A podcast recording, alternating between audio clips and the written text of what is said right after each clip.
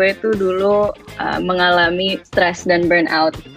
Dan setelah gue accepted atau aware, ini yang lagi gue rasakan anxiety, chronic anxiety bahkan, I know how to start dealing with it. Trying to be kinder to myself. Karena kita gampang buat compassionate ke orang lain. Atau gampang untuk baik sama orang lain. Tapi kadang susah untuk ngeliat ke kaca, uh, eh lo butuh istirahat atau hey ya it's okay kalau misalkan lo hari ini nggak seproduktif kemarin. Sedang trying to solve our own problem in our own head biasanya malah bikin makin riwah. Kadang kita butuh orang atau bisa pakai cara-cara lain kayak journaling it has really helped me juga. Gue ngerasain dampaknya yoga dan mindfulness ke diri gue sendiri. Terus gue pas sharing ke orang-orang di sekitar gue mereka juga merasakan benefitnya gitu kayak benefitnya mindfulness di stres, di uh, pikiran yang berlebih dan segala macam. Saya mindfulness tuh nggak cuma meditasi, om gitu-gitu doang, tapi literally you can bring it to your life yang akhirnya meningkatkan well-being lo. Itu bener banget.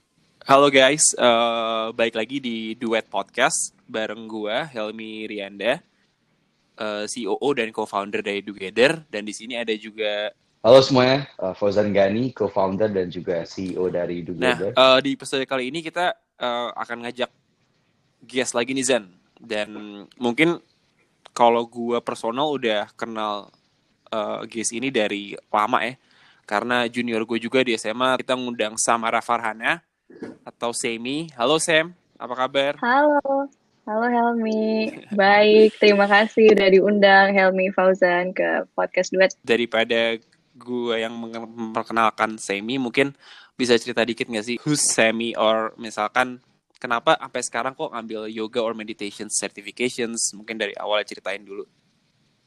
Yes, boleh banget. Um, ceritanya dari awal ya. Oke, okay.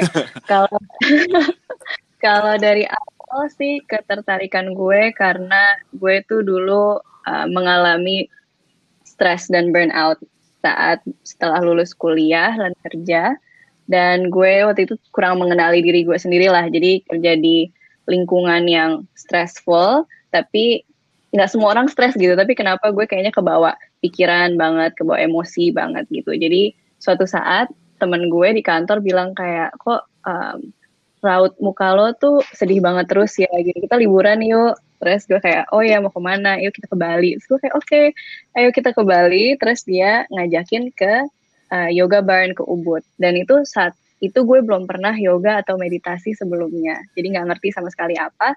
Gue ikut aja. Terus pertama kali di situ gue baru ngerasain namanya peace of mind pas meditasi. Karena gue juga kebetulan punya anxiety dan depression dulu pada momen-momen yang sama.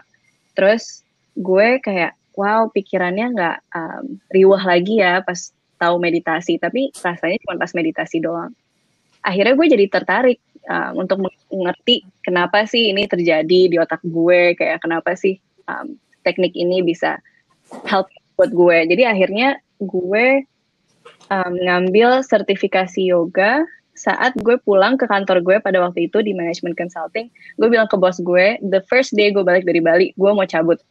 Terus bos gue bilang uh, coba dipikirin dulu. Akhirnya gue dikasih dua bulan off dari kantor um, unpaid leave dan di satu bulan yang pertama gue jadi independent consultant di salah satu wellness studio di Jakarta. Terus gue jadi guru yoga um, latihan sebulan waktu itu 200 jam di Bali. Jadi um, awalnya bermula dari personal experience sih. Personal experience yang ngerasa beneficial banget.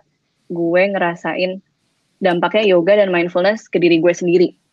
Terus gue pas sharing ke orang-orang di sekitar gue, mereka juga merasakan benefitnya gitu, kayak benefitnya mindfulness, di stres, di uh, pikiran yang berlebih dan segala macam. Um, itu sih kalau dari yoganya. Kalau dari meditasinya sendiri, gue pas di um, training 200 jam itu, gue sempat ada meditasi gitu Helmi, gue hmm. lagi praktek sendiri terus gue ngebayangin gue sendiri dong kayak jadi nenek-nenek tua di Amsterdam. Kayak visually gue ngelihat diri gue duduk di bench um, kayak udah keriput terus rambut pendek turtleneck hitam gitu autumn di Amsterdam. Terus gue langsung search aja di Google um, how to live in Amsterdam 2020 gitu. Itu jadinya tahun 2019 terus gue nemulah um, masters yang gue ambil akhirnya S2 gue ngambil di UVA Universitas of Amsterdam ngambil neuroeconomics jadi kayak belajar tentang gimana cara kerjanya otak kita gitu. Nah gue jadi penasaran pas di S2 itu gue ngambil skripsinya tentang hubungannya meditasi ke otak kita ke emosi. Karena gue udah practice meditasi I think by that time sekitar setahun regularly gitu. Um, semakin mendalam-dalam terus gue jadi tahu oh ya efek meditasi di otak kita dan di badan kita itu tuh very very proven gitu dan very exponential with practice. Jadilah gue ngambil sekarang sertifikasi buat jadi meditation teacher yang 200 jam dan ini masih diproses. Jadi gue belum meditation teacher per se, tapi gue udah sharing uh, meditasi melalui kayak podcast yang gue bikin, gue sharing social media, um, bikin komunitas gitu-gitu sih itu garis besarnya panjang juga ya intro gue oh ya karena that's a lot have happening Sam jadi cukup banyak intronya ya pas gitu. Gue gue shock juga. Jadi lu balik balik dari Bali lu langsung kayak eh gue mau resign. Iya karena gue ngerasa Gila. yang benar-benar perbedaan lah ya. Kayak yang kerja nggak um, lagi 9 to 5 tapi 9 till malam to nine again gitu. Terus um, weekend juga kerja. Dan itu nggak semuanya um, salah kerjaannya. Tapi itu juga cara gue manage diri gue sendiri dan stres terus akhirnya kan ya abis um, happy happy gitu di Ubud semua orang senyum senyum makan sehat cuman um, meditasi aja akhirnya gue bilang kayaknya this is the life I wanna do hmm. gitu kayak it doesn't work for me anymore buat kerja yang kayak gini yang sebelumnya gitu. Iya, kayak life changing trip gitu. Ya? Banget, banget. Iya, kurang lebih kayak ya eat pray love-nya ya, mungkin. Enggak per se eat pray love tapi ya but uh, you found yourself in yoga barn. Itu parah sih. Dan sebenarnya itu juga yang jadi uh, yang akan kita omongin lah mostly Sam di di podcast kali ini terkait banyak lah kayak well being, mindfulness. Tapi sebelum dig down terkait meditation dari semi sendiri nih arti well being orang misalkan yang lu lihat sehat itu seperti apakah? Ya pertanyaannya bagus banget Helmi. Kalau buat gue sehat itu ada alignment between our mind, body, and soul gitu. Jadi pikiran kita sehat, badan kita juga sehat, tapi soul kita juga sehat. Dan um, kenapa gue bilang alignment? Karena sebenarnya kayak pikiran kita sama badan kita itu nggak work in isolation gitu loh. Jadi kayak kalau misalkan kita stres gitu misalkan um, di pikiran kita tapi badan kita juga ngerasain stres kayak ada orang yang GERD gitu kan misalkan sakit uh, lambung atau kalau misalkan kita juga lagi sakit badannya ngerasa nggak enak abis cedera pikiran kita juga ruah jadi um, they don't work in isolation. Semuanya ada alignment. Jadi mempunyai balance ya balance antara um, our mind body sama soul. Soul itu tuh lebih kayak apa ya jiwa jiwa raga gitu ya. Jadi kayak kreatif, tetap doing the problem solving, um, being grateful, dan masih sehat antara relasi dengan orang lain. Karena sehat itu juga nggak sendiri di badan kita doang, tapi hubungan kita sama orang lain dan lingkungan itu juga mempengaruhi kesehatan kita. Gitu sih. Um, kalau saat ini yang gue rasain dan coba tiap hari untuk terus sehat gitu ya, atau balance gitu. Oke. Okay uh, gue ada pertanyaan sedikit kita ada awareness terhadap surroundings itu gimana sih connectnya kenapa ampe tiba-tiba masuk ke olahraganya. Is that a relations between dari kita uh, aware dengan surrounding atau tiba-tiba dengan workoutnya sendiri? Apakah ada hubungannya dengan makanan yang kita konsum sendiri? Karena kan tipikal apa ya branding or misalkan image dari uh, mindfulness sendiri adalah you have to be gue gak tau ini it has to be vegan you have to be karena you have to aware terhadap yang apa yang masuk tubuh apakah itu ada correlations atau misalkan that's the myth yang kita sebagai awam melihat nih curious aja sih. Mm, yeah. yes I think jawaban itu yes and no. Dan gue suka banget lo tadi udah sebut juga um, awareness. Karena esensi mindfulness itu adalah kesadaran gitu. Kayak um, dan apa yang mempengaruhi kesehatan mental dan fisik kita gitu ya. Kalau dibawa ke olahraga dan ke kesehatan um, dengan nutrisi dan pola makan kita itu tergantung badan kita sendiri. Individually kita very unique gitu. Jadi misalkan cara konsumsi diet gue sama Helmi pasti berbeda sama Fauzan juga pasti berbeda gitu karena kebutuhan kita uh, berbeda dengan apa yang kita kerjakan dan ada lagi lah nanti kita teorinya bisa disebut-sebut uh, dikit namanya Ayurveda itu change my life banget hmm. untuk mengetahui badan gue tuh butuhnya apa gitu secara um, makanan dan cara gue olahraga biar ngebalance. Nah kalau misalkan kita belajar melalui mindfulness dan mempraktekkan kesadaran apa yang kita butuhin, jadinya kita lebih bisa questioning aja sih, um, questioning apakah respon gue atau cara pilih be, um, my behavior in my lifestyle itu udah yang paling helpful nggak buat gue. Itu sih yang biasa gue tanya diri gue sendiri kayak kalau gue mau olahraga is this helpful for me? Atau opsi lainnya kalau gue tiduran aja is this helpful for me? Karena kontekstual kan kadang gue butuh tiduran aja kalau gue sakit tapi kalau misalkan gue sehat gue prefer gue olahraga. Atau gue akhir-akhir ini emang lagi belajar untuk lebih vegan. Karena gue merasa setelah gue makan sayur lebih banyak gue lebih bisa meditasinya lebih baik dan pikiran gue lebih clear. Hmm. badan gue lebih ringan. Tapi kadang badan gue juga butuh makan um, ikan gitu. Jadi gue nggak terlalu strict banget. Gue cuma harus makan vegan atau makan um, yang super raw gitu. Enggak sih jadi emang balik lagi untuk selalu nanyain ke diri kita sendiri, aware apa sih yang lagi gue butuhin saat ini, yang paling helpful buat gue. Nah dari situ baru pilihan-pilihan hidupnya kembali lagi ke relasi kita ke orang atau ke makanan yang kita makan atau ke olahraga yang kita pilih gitu. Iya, yeah, iya. Yeah. Yeah. Kalau gue, gue penasarannya sebenarnya pas lagi, balik lagi pas lagi lu that uh, life changing trip itu pas lu balik okay. pas lu balik kayak ngomong ke ke bos dan lu ngomong ngomong ke family lu kan.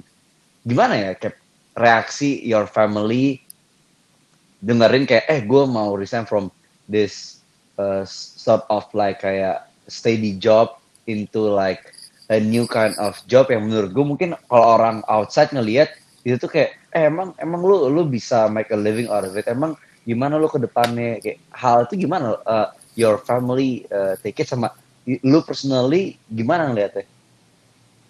Yeah, that's a very valid question.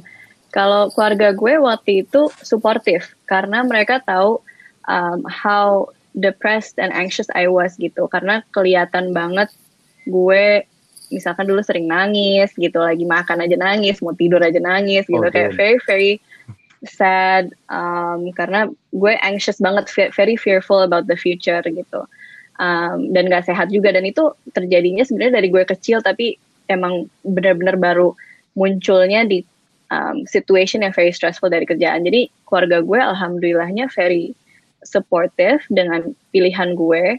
Um, dan bahkan gue juga bilang kayak gue kayaknya butuh gap year tapi gap year-nya yang produktif. Jadi gap year from um, a steady job gitu. Jadi gue makanya bilang kayaknya gue butuh cari-cari kesempatan buat S2 atau ke luar negeri. Karena gue merasa gue nggak bisa fully heal in the same situation that made me feel all of this stress emotions gitu lah Fauzan. Jadi mereka very very supportive. Dan gue nya sendiri awalnya um, ada keraguan setelah setelah ya setelah dipikir-pikir lagi. Karena banyak orang yang bilang gila kalau lo stay kalau lo dipromot gaji lo bakal berapa x dari um, orang-orang um, lain. Terus lo bisa move out um, ke company lain, terus naik jabatan, gini-gini. Terus it all sounds lucrative, pasti.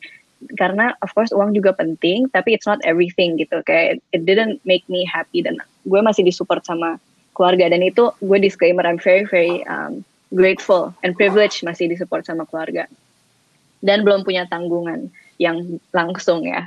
Jadi uh, apa yang gue lakukan sekarang ya nabung aja gitu. wow gitu ceritanya berarti kayak dan itu juga sebenarnya based on personal experience anxiety itu jadi point lo di mana ya you have to change gitu kan teman-teman di sini yang dengerin pasti banyak dong udah merasakan anxiety or misalkan udah mulai uh, kena isu ke mental health itu how do you uh, dari personal experience tuh gimana sih how to deal with anxiety and also uh, issue terkait mental health? Hmm, ya. Kalau gue pertama merasakan dampak negatifnya ke badan gue dulu. Dan ini pertanyaannya super valid karena di dan super relevan karena di COVID-19 sekarang pasti banyak yang lebih ngerasa anxious karena uh, uncertain sama masa depan atau suatu hal yang stabil jadi nggak stabil lagi gitu kan. Jadi ketakutan itu ada dan gimana caranya gue prosesnya itu awalnya gue investigate aja sih dari apa yang um, gue rasakan di diri gue dan di orang lain karena misalkan dari orang lain gue dulu very um, galak gitu ya. Kayak sama orang-orang tersayang sekitar gue. Kayak very emotionally reactive.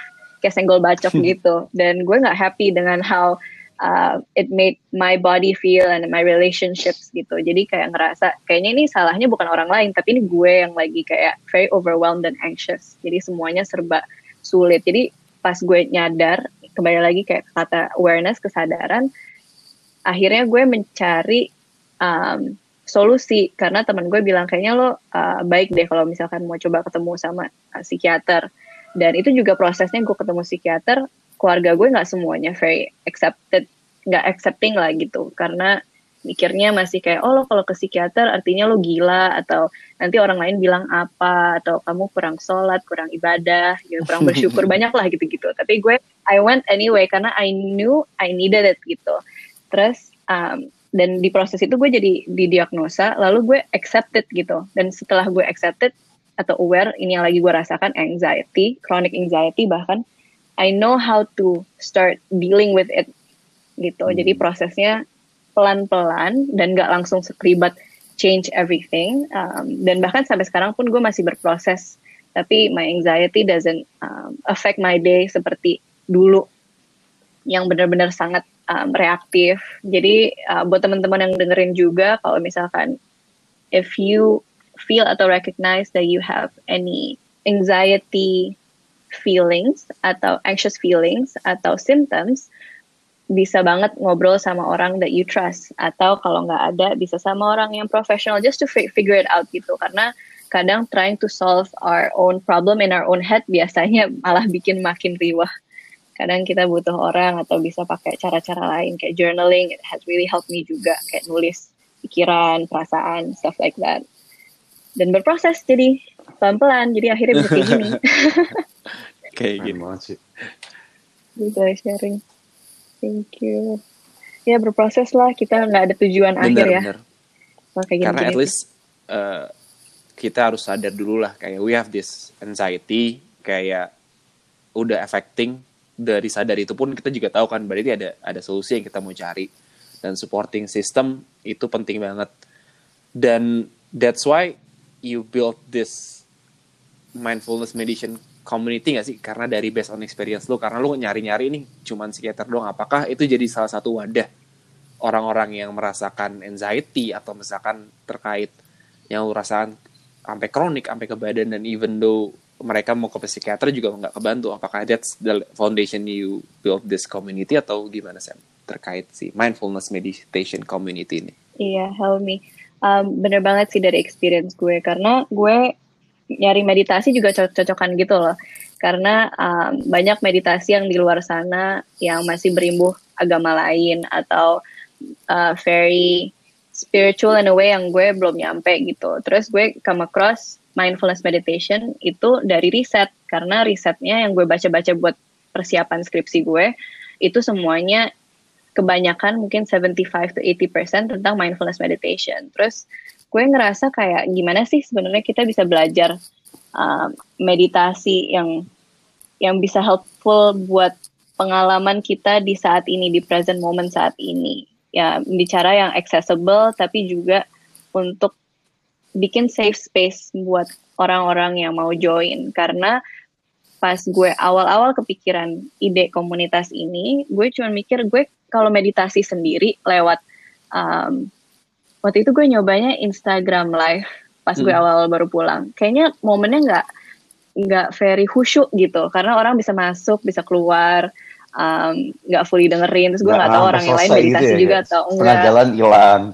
Iya iya banget. Nah terus gue mikir kayaknya lebih pas kalau misalkan meditasinya bisa in a supportive environment yang sekalian belajar um, untuk nggak mengaplikasikannya hanya pas lagi kelas tapi bisa pada mandiri pada diri dan waktunya mereka sendiri. Jadi akhirnya gue cobalah uh, bikin lima minggu dan per lima minggu itu gue gue sharing um, dan ngepraktek tentang gimana caranya bisa lebih mindful karena risetnya ada kayak lima pilar gitu yang bikin kita bisa lebih mindful. Jadi kita mengobservasi apa yang kita pikirin dan rasain. Jadi kayak gue lagi ngomong gini, pasti Helmi sama Fauzan dan yang teman-teman yang lain lagi memikirkan sesuatu, mungkin bisa jadi, um, terus mendescribe apa yang lagi dipikirkan atau dirasain. Itu yang kedua. Yang ketiga adalah nggak ngejudge. Karena kita gampang untuk ngejudge orang lain atau ngejudge diri sendiri, dan itu happens so automatically. Um, harus bad intention, dan nggak reaktif sama apa yang kita pikirin dan fully kesadaran aja saat kita lagi melakukan sesuatu. Kayak misalkan aku sadar saat ini lagi ngomong um, sama Helmi sama Fauzan gitu sambil recording. Itu fully sadar. Nah hal-hal itu di di obrolin dan dipraktekin bareng di Zoom lewat sama teman-teman. Terus yang mereka suka banget tuh ada namanya compassionate listening di breakout room gitu. Jadi compassionate listening artinya kita bisa mendengar dan berbicara, tapi nggak komen, nggak ngejudge. Hmm. Terus mereka seneng banget biasanya kayak gitu karena um, biasanya kalau lagi curhat ke orang lain atau gue curhat ini mungkin Helmi langsung kepikiran oh nanti gue mau uh, ngebahas atau ngebalas to topik yang itu atau Fauzan bilang oke okay. gue mau balik ke yang ini jadi udah nggak fully dengerin tapi udah kepikiran gue mau inget-inget nih tadi uh, Sammy ngomong apa terus gue mau balas lagi ngomong ini. Atau gue mau bilang eh gue juga pernah nih ada di pengalaman yang sama nanti gue mau cerita ah. Nah itu nggak fully mindful yet. Nah di compassionate listening breakout room ini mereka latihan untuk kayak oke okay, giving fully the space buat orang lain um, share dan ngomong tanpa mau nyela atau berpikir hmm. mau nyela. Jadi kayak listen to understand jadi gitu ya? gitu. Iya yeah, that's a really good way to put it listen to understand ya yeah. Iya sih. Karena gue gue uh, sering baca juga mengenai itu. Jadi kadang-kadang uh, misalnya kayak gue lagi discuss sama my parents atau misalnya kayak sama Helmi atau sama uh, kayak tunangan gue, gue selalu coba practice listen to to understand karena uh, to be honest sometimes gue bisa bisa sense atau bisa lihat mana orang yang listen to understand sama listen to reply karena eh, hmm. kalau misalnya listen to reply menurut gue sometimes the message yang gue trying to send to ke mereka tuh nggak fully uh, di observe gitu karena mungkin mereka cuma kayak tadi bilang listen part partial of the message as itu mereka lagi structuring the message di otak mereka untuk reply the our previous message which is the message itu belum selesai sebenarnya. Thank you for sharing ya. Bener banget kayak gitu pengalamannya Fauzan. Tapi itu kan bas iya basically human apa ya human nature aja thinking about themselves aja. Dan itu kan susah banget ya makanya have to be practice susah sih, practice uh, long term juga kan. Nggak nggak mungkin tiba-tiba kita jadi berubah 180 derajat derajat terkait itu. Ya tadi yang gue cuma mau tambahin aja kalau kita nggak bisa berubah langsung itu gue setuju banget. Makanya practicing um, little bit every day dengan cara mindfulness itu udah proven secara riset bisa ngurangin kita ngejudge diri kita sendiri atau orang lain atau mau nge-comment yang kayak lo bilang tadi human nature. Karena yang benar human nature it's, it's proven in the brain kalau kita lagi bengong gitu kita cuma mikirin empat hal. Itu kita mikirin our past our future atau our judgments of ourselves wow, atau our judgments that, of that, other people. itu bener banget sih. Gue juga penasaran sih. Karena kan sempat gue sama Fauzan ikut kelas lu nih yang power yoga and meditations kan. Itu enak banget. Itu bener-bener nyaman banget. Yeah, dan itu gue gak ngerasa itu udah sampai jam 9 malam karena uh, that's the best way to end your day itu dengan meditations. Dan gimana sih caranya bagi misalkan kayak gue mau coba nih mau try to be more mindfulness lah. First thing first apa apa yang gue mesti lakukan? Ataukah ikut kelas kah? Atau nggak uh, research dulu gitu apa gimana gitu. Kita bisa coba sekarang, nggak harus nggak harus ke mana-mana karena esensi mindfulness adalah um, being here in the present moment, the here and now atau di sini kini gitu. Jadi oh, kalau misalkan ya, gue ya? Um, okay, satu gue nyontoh okay, satu, satu menit satu menit gue ngajak Helmi Fauzan buat sama teman-teman yang lagi dengerin duet um, untuk nyadar apa yang lagi lo lihat. Okay. Jadi basically apa yang lo lagi lihat pilih satu barang. Kalau gue ngambil HP, karena yeah. gue emang lagi yeah, yeah. HP gue nih recording. Oke, okay. oke. Okay. Terus sekarang lo coba lihat dengan niat lo pengen mengetahui si HP ini. Jadi atau alat atau barang ini. Jadi lo lihat sisi-sisinya atau um, lihat seksama, deketin ke mata. Oke. Okay. Oke, okay, gue gue lihat Oke, okay. this might be weird, nggak apa-apa. Gue nggak apa-apa, nggak apa-apa kalau ada judgement yang mau keluar ini kayak ini nggak jelas atau ini aneh. Just notice it, it's fine, completely fine. Dah, taruh lagi apa pun barang itu. Oke, okay, itu itu percobaan pertama. Yang kedua, kita sadar nafas. Ya, kita tarik nafas melalui hidung. Terus kita sadar kita menghembuskan nafas melalui hidung atau mulut sama aja. Dah, itu mindfulness. Kelar. Jadi mindfulness itu sadar what we're doing right now aja basically. Jadi it can be as easy as an anchor di kita bernafas. Yang tadi yang terakhir ya. Tarik nafas, ngerasain udara yang masuk ke hidung, hembuskan nafas, ngerasain udaranya keluar. Atau bisa juga dengan our um, bodily senses atau kayak indera kita. Jadi mata yang paling gampang kita melihat barangnya fully ngelihat kayak connect gitu loh. Jadi nggak nggak fokus di pikiran kita karena kan kita biasa ya kayak lagi kerja atau lagi ngomong sama orang bahkan pikiran kita ke mana-mana nggak fokus gitu sama exactly what we're doing. Nah ini bawa fokusnya lagi ke present moment. Jadi fokus kita lagi ngeliat apa. Kalau sekarang gue cue, fokus lagi ngedengerin apa. Selain suara gue, ngedenger suara apa lagi lagi di kamar atau di ruangan itu mungkin suara AC suara udara suara orang lain ngomong atau um, kalau nelen ludah ngerasa apa di mulut habis makan apa tadi minum apa kopi. So that is mindfulness. Dan itu very yeah. easily obtain kan ya. Kayak karena kita udah ada di diri kita. Cuman untuk latihannya um, emang lebih baik untuk either ada satu immersion yang deep banget yang lo ngerasain benefitnya. Kayak waktu itu gue ke Bali misalkan atau bikin komunitas kayak gini sama teman-teman. Atau rajin um, untuk praktis secara waktunya aja nggak harus lama-lama kayak tadi aja nggak nyampe satu menit tapi paling nggak lima menit lah sehari nanti you can build up your practice um, dari Netflix tadi Helmi sempat cerita nonton di Netflix ada Headspace tentang yes. uh-huh. Headspace ya bikin ya bisa rekomend banget teman-teman buat belajar dari Headspace atau kalau penasaran ngelihat di efeknya di otak kita bener. itu ada yang Mind Explain Mindfulness itu juga ada Mm-mm. atau bisa juga di podcast gue podcast gue tuh udah ya? ada kayak sekitar mm. 70 episode ya 70 episode hari ini um, semuanya esensinya sih nyebarin the benefits of mindfulness antara dari meditasinya untuk praktis mindfulness atau pembicaraan gue sama guest lain yang mempraktekkan mindfulness dalam hidupnya, tapi di area-area yang berbeda.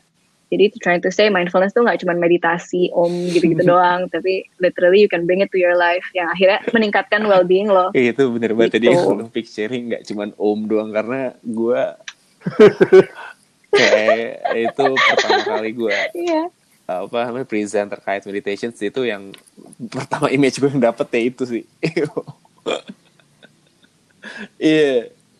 duduk yeah. terus kayak mak gitu terus om enggak juga gue aja nggak pernah gitu jarang banget so iya yeah, jadi ya dengerin juga yeah. podcastnya Samara juga punya podcast, saya juga punya podcast namanya Meditate with Samara ada di Spotify juga ya untuk cari tahu.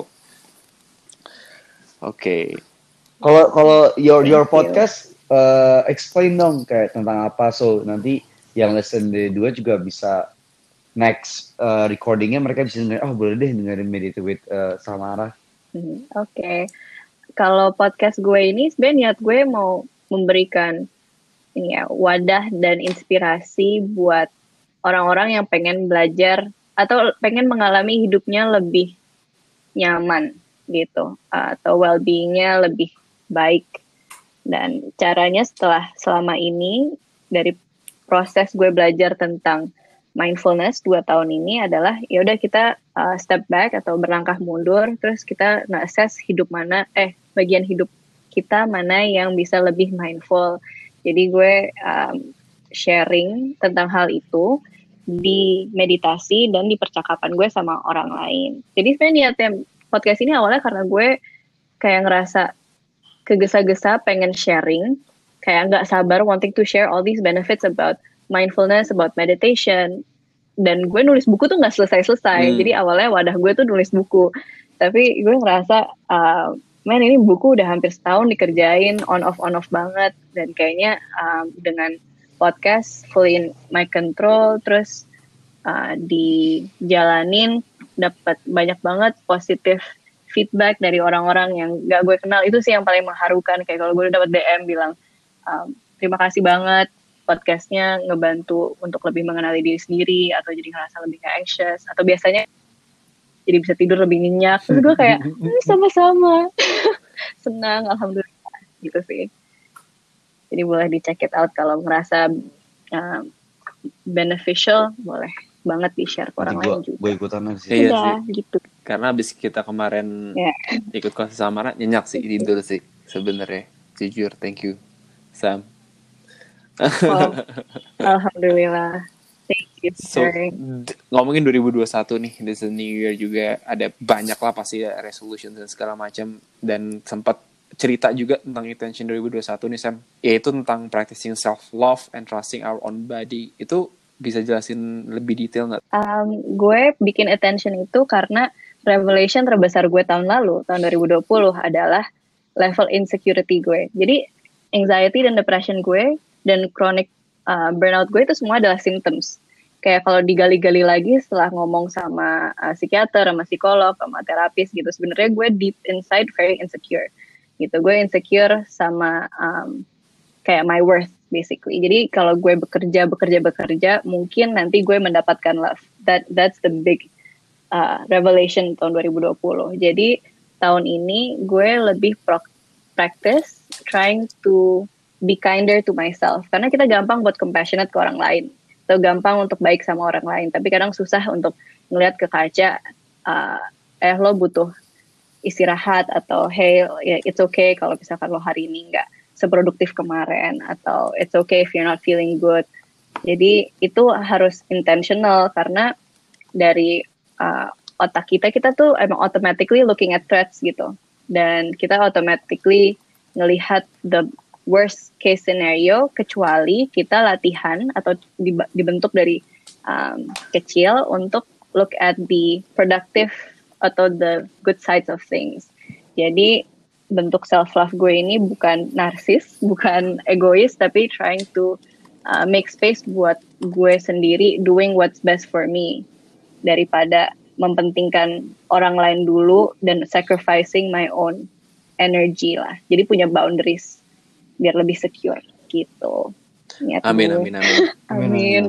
Nah ngomongin itu gue gue gue penasaran deh kayak tentang hmm. kayak mood or kayak sometimes kan even even gue kayak ada mood swing hmm. ataupun there's a, a moment yang bikin mood gue drop atau atau basically anything yang affected my mood which is in in my opinion itu ngaruh ke ke emotion gitu ya D dari dari your your practice gitu ya misalnya uh, gimana caranya balikin balikin mood atau emosi kita on the on right track. Tapi kita butuh kuat kuatin instant. Karena misalnya kita ngomongin lagi kerja nih tiba-tiba kita receive uh, news ya kurang baik and everything terus mood kita drop atau emosi kita drop. Tapi kan kita nggak bisa an hour meditation karena kan kita harus tetap going tuh. Tapi gimana cara kita ngontrol or kayak tarik balik lagi into maybe more centered uh, emotion and mood menurut lu gimana tuh gimana caranya Nah, kalau misalkan um, mood swing itu relevan banget btw apa yang lo share.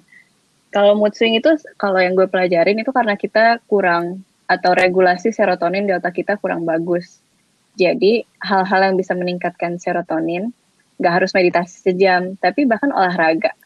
Olahraga apa pun yang lo suka itu bisa ngebikin mood lo naik. Mereka ngerasain nggak sih kayak yang pasti kalau dari uh, teman-teman yang lagi dengerin duet pasti juga pakai together terus olahraga abis itu feel yeah. better gitu karena emang badan kita lagi butuh serotonin eh, butuh um, apa ya hal-hal yang membuat kita naik moodnya dan bahkan nggak harus olahraga mungkin ada teman-teman yang masih pengennya rebah-rebahan atau nonton orang olahraga di YouTube terus ngerasa feel better about it or something atau feel inspired. Uh, bisa juga dengan kayak um, having your comfort food or drink in moderation gitu. Kalau gue gue sukanya minum hot chocolate atau teh dan my mood feels better. Um, atau bahkan bisa juga step back lagi terus mikir kenapa ya mood gue swing. Um, kalau misalkan mood gue swing karena percakapan gue sama orang lain hmm, bisa nggak ya gue coba okay. lupain dan fokus sama hal yang lain itu bisa juga oke okay, oke okay, oke okay. jadi gitu. sebenarnya comfort food dari gue. itu ngebantu banget ya gue fokusnya di comfort food sih tadi ya uh, before we closing nih ada nggak sih saran-saran nih Sam dari saran bagi teman-teman yang mau mulai starting practicing mindfulness yang lu experience chronic anxiety itu uh, gimana nih caranya saran-sarannya um, kalau gue bisa pesan ke teman-teman siapa pun lagi dengerin dan juga uh, Fauzan sama Helmi is to practice being kind to yourself gitu ya. Berbaik pada berbaik hati pada diri sendiri dan apa pun itu caranya untuk untuk ngebalance apa yang kita lagi rasain. Misalkan tadi Fauzan cerita tentang mood swing um, itu dengan cara ya kita step back terus habis itu memahami lagi apa sih yang membuat kita ngerasain kayak gini, apa yang membuat ngerasa anxiety, atau apa yang membuat gue malas, apa yang membuat gue marah. Terus tanya ke diri sendiri, apa satu hal yang gue bisa lakukan abis ini untuk lebih balance gitu ya. Nggak harus meningkatkan, karena kadang kadang kita harus mengurangi, kayak gue udah kebanyakan kerja, gue harus mengurangi kerja gue biar gue lebih balance. Itu sih kata kuncinya. Jadi step back, aware sama balance. Um, itu the big takeaway yang gue mau ajak buat teman-teman. Dan caranya itu bisa macam-macam. Bisa dengan journaling atau hanya nulis di HP bisa nulis di kertas bisa ngomong ke orang lain bisa ngomong ke diri sendiri. Um, caranya macam-macam tapi just do whatever is best for you. Karena kembali lagi kita sendiri yang paling tahu diri kita sendiri. Jadi jangan expect orang lain untuk lebih memahami okay. kita daripada kita memahami diri kita sendiri gitu. And then I'm sure we'll we'll do the best amin, amin, amin, for ourselves. Gitu.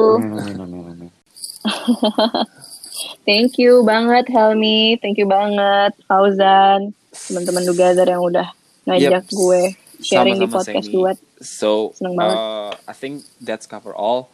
Jadi bagi semoga Semi juga selesai writing the books lancar semua project community-nya or dan kalau teman-teman di sini juga bisa book kelasnya Semi juga di Together pastinya bagi yang mau praktik mau ikutan yoganya Semi or juga ada meditation Semi itu juga bisa langsung book uh, di aplikasinya Together. As the first ya mungkin mm, banyak cara untuk practicing mindfulness tapi at least the least you can do is book from Together. Thank you banget. Semoga uh, semua semakin lancar dan juga semoga bukunya cepat selesai. Yep. Oke, okay, I think uh, that's cover our duet podcast in this episode. Jangan lupa uh, bisa didengerin langsung di Spotify dan platform-platform podcast lainnya. Uh, see you soon guys. Bye. Bye.